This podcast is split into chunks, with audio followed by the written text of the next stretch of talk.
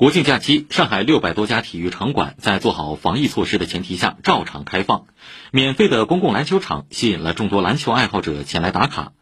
羽毛球馆场地从早到晚全部预定一空长假气温偏高游泳馆里也是天天客满。国庆假期市体育局每天会向市民配送约七十万元体育消费券市民可以关注上海体育微信公众号领取。